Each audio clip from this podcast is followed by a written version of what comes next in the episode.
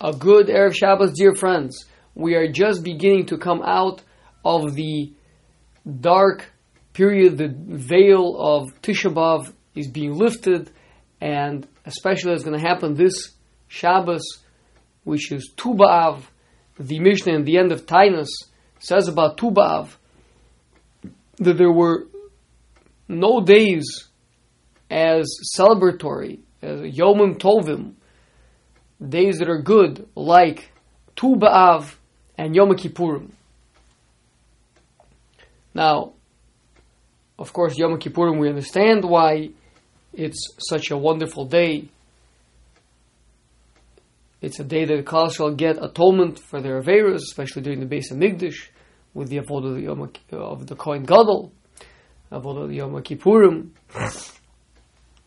But what about Tu B'Av? So the Gemara discusses it. It brings a number of different reasons, a number of different events that happened on Tu B'Av that make such a joyous occasion. Um, the girls that received an inheritance from their father used to be n- not able to marry people outside of their own tribe, so that the inheritance shouldn't move over to other tribes. Uh, this was thought to be for all generations learned from the parsha of Benot Tzlafchad, uh, but on Tu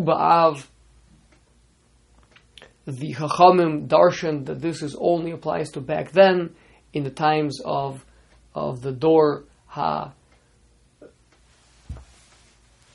Midbar, the, the generation that came into Eretz Yisrael, but uh, not for future generations, so the girls were able to marry um, from other other tribes, and uh, as well the infamous incident with the Shevet Binyamin, where they did really terrible things and uh, brought upon themselves a, a, terrible wrath from the other tribes, ultimately leading in almost an entire annihilation of Shevet Binyamin and one of the tribes of the Jewish people.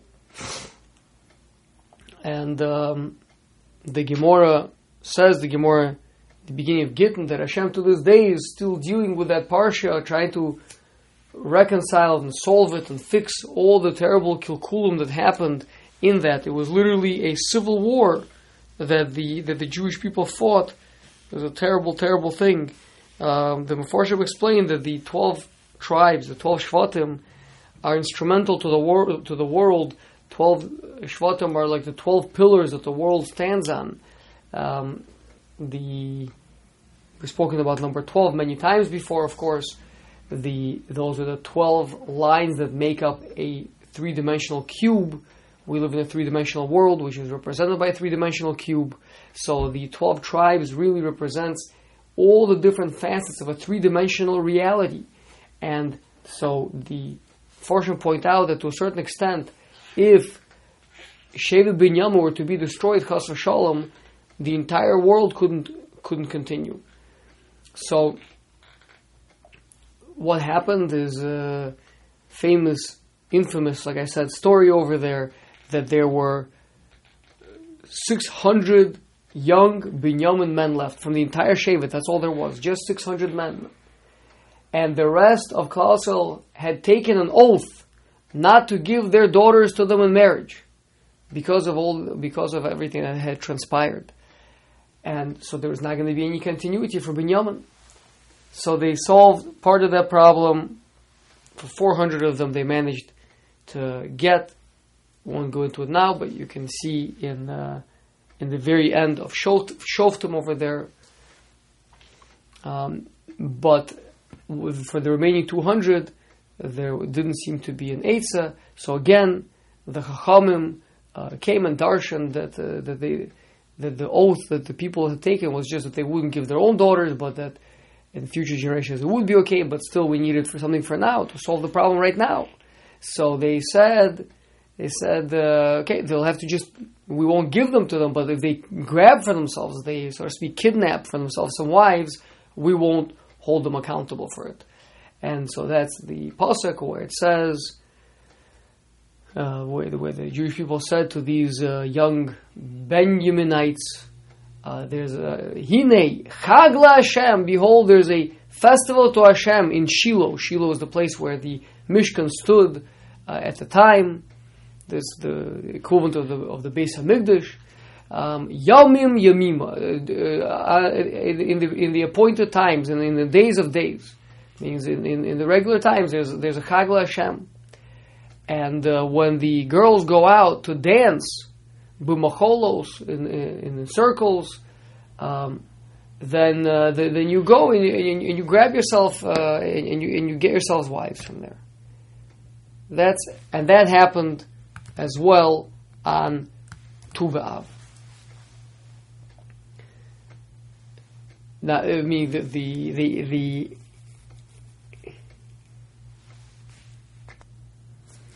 so Rav Tzadok Hakoy Milublin asks the obvious question, the penetrating question.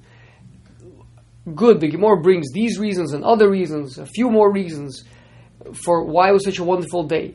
But how can it be that one of the best days in the entire year should be a day that seems to have no mention in the Chumash? Meaning, it was a coincidence. It happens to be that uh, on this day the this good thing happened and this day that good thing happened and the and those that were murdered in Beitar were allowed to be reburied. That's another thing that's mentioned in the Gemara. Lots of good things happened uh, on that day, but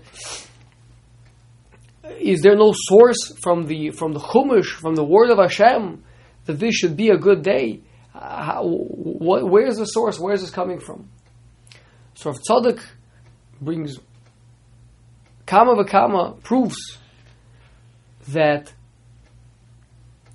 Tu B'Av really was the conclusion of a seven day long festival which began on Tisha B'Av. That during the time of Bais Rishon, they used to have a seven day celebration from Tisha B'Av, the 9th of Av, until Tu B'Av, the 15th of Av. And why were they having this celebration? because we know that when the Meraglim came back and said Diba al Aretz, they spoke negatively about Eretz Yisrael, and Klal Yisrael raised their voices and wept about their terrible fate of having to go into Eretz Yisrael. So at that time it was decreed upon them that they will not get to go into Eretz Yisrael, and rather they will die in the Midbar. And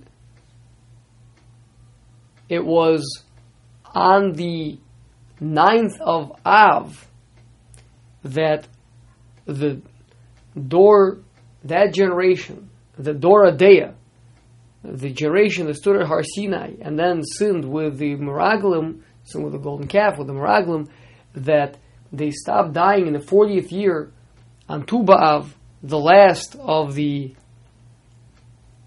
of that generation passed away, and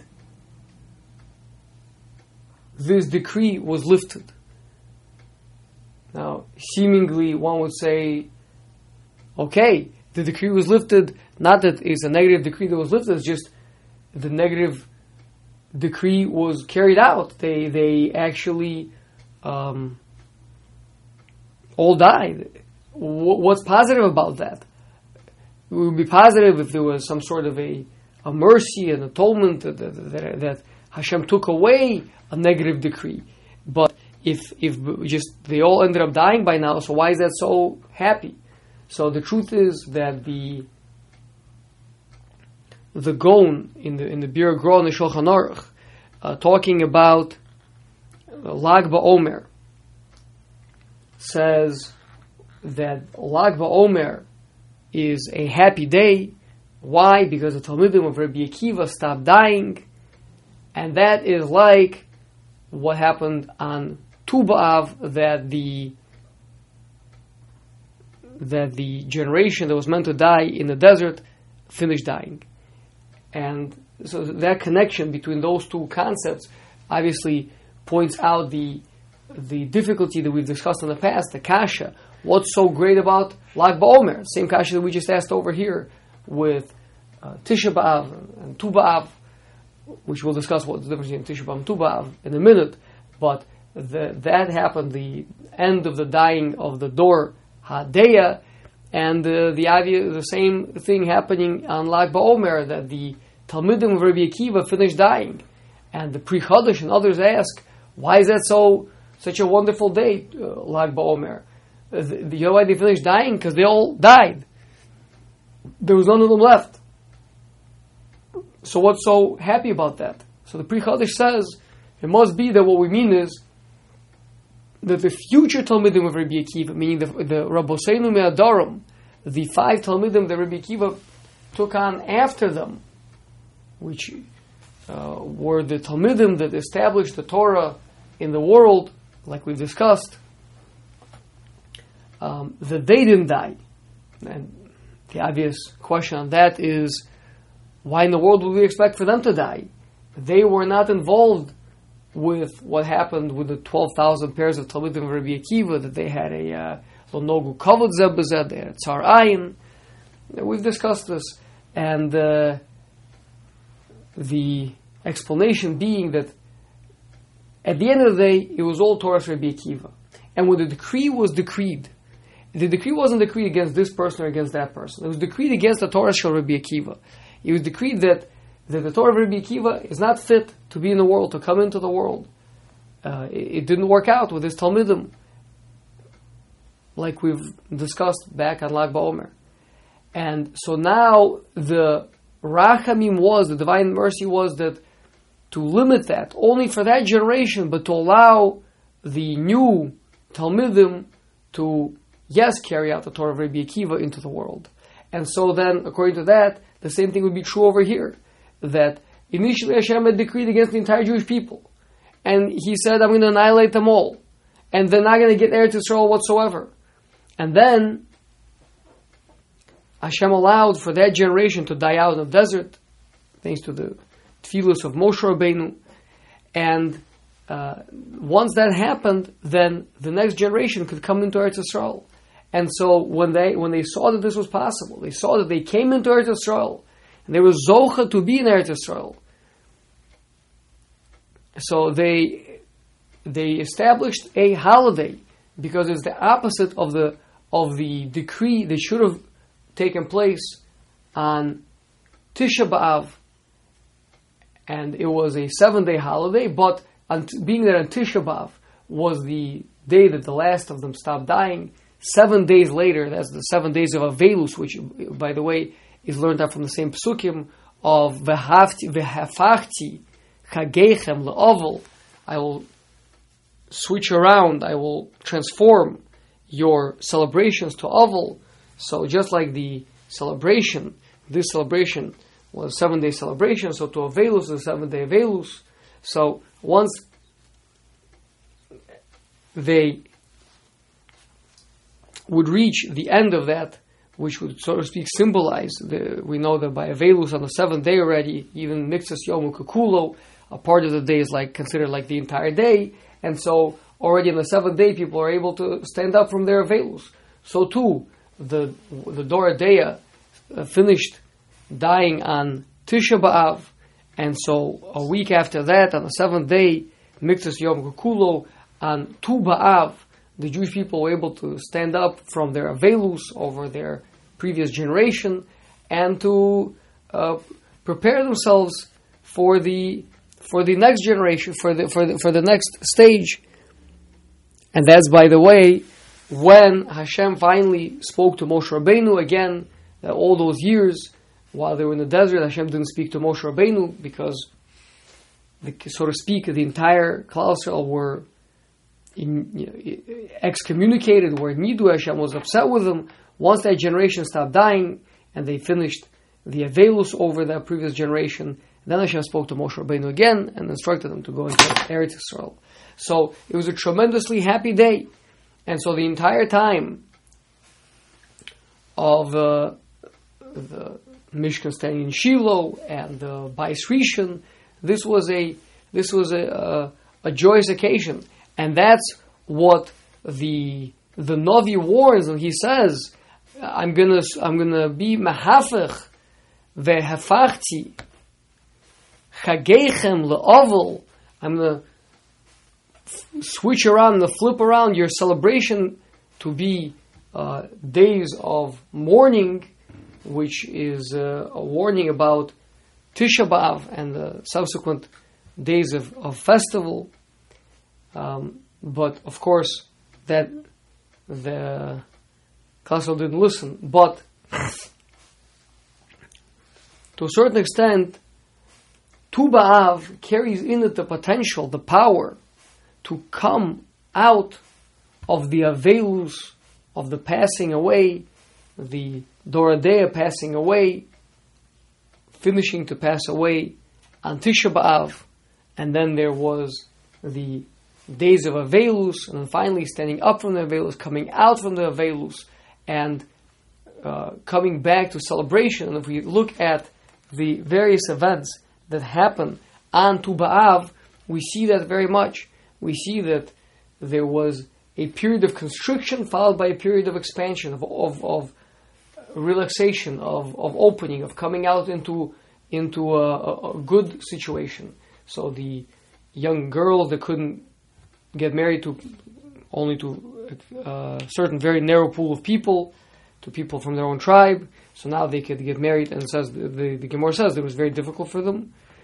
So um, now on Tu B'Av they could. The Benjaminites that there had been this terrible situation with the Pilegesh Begivo and uh, the war that ensued and all the terrible things.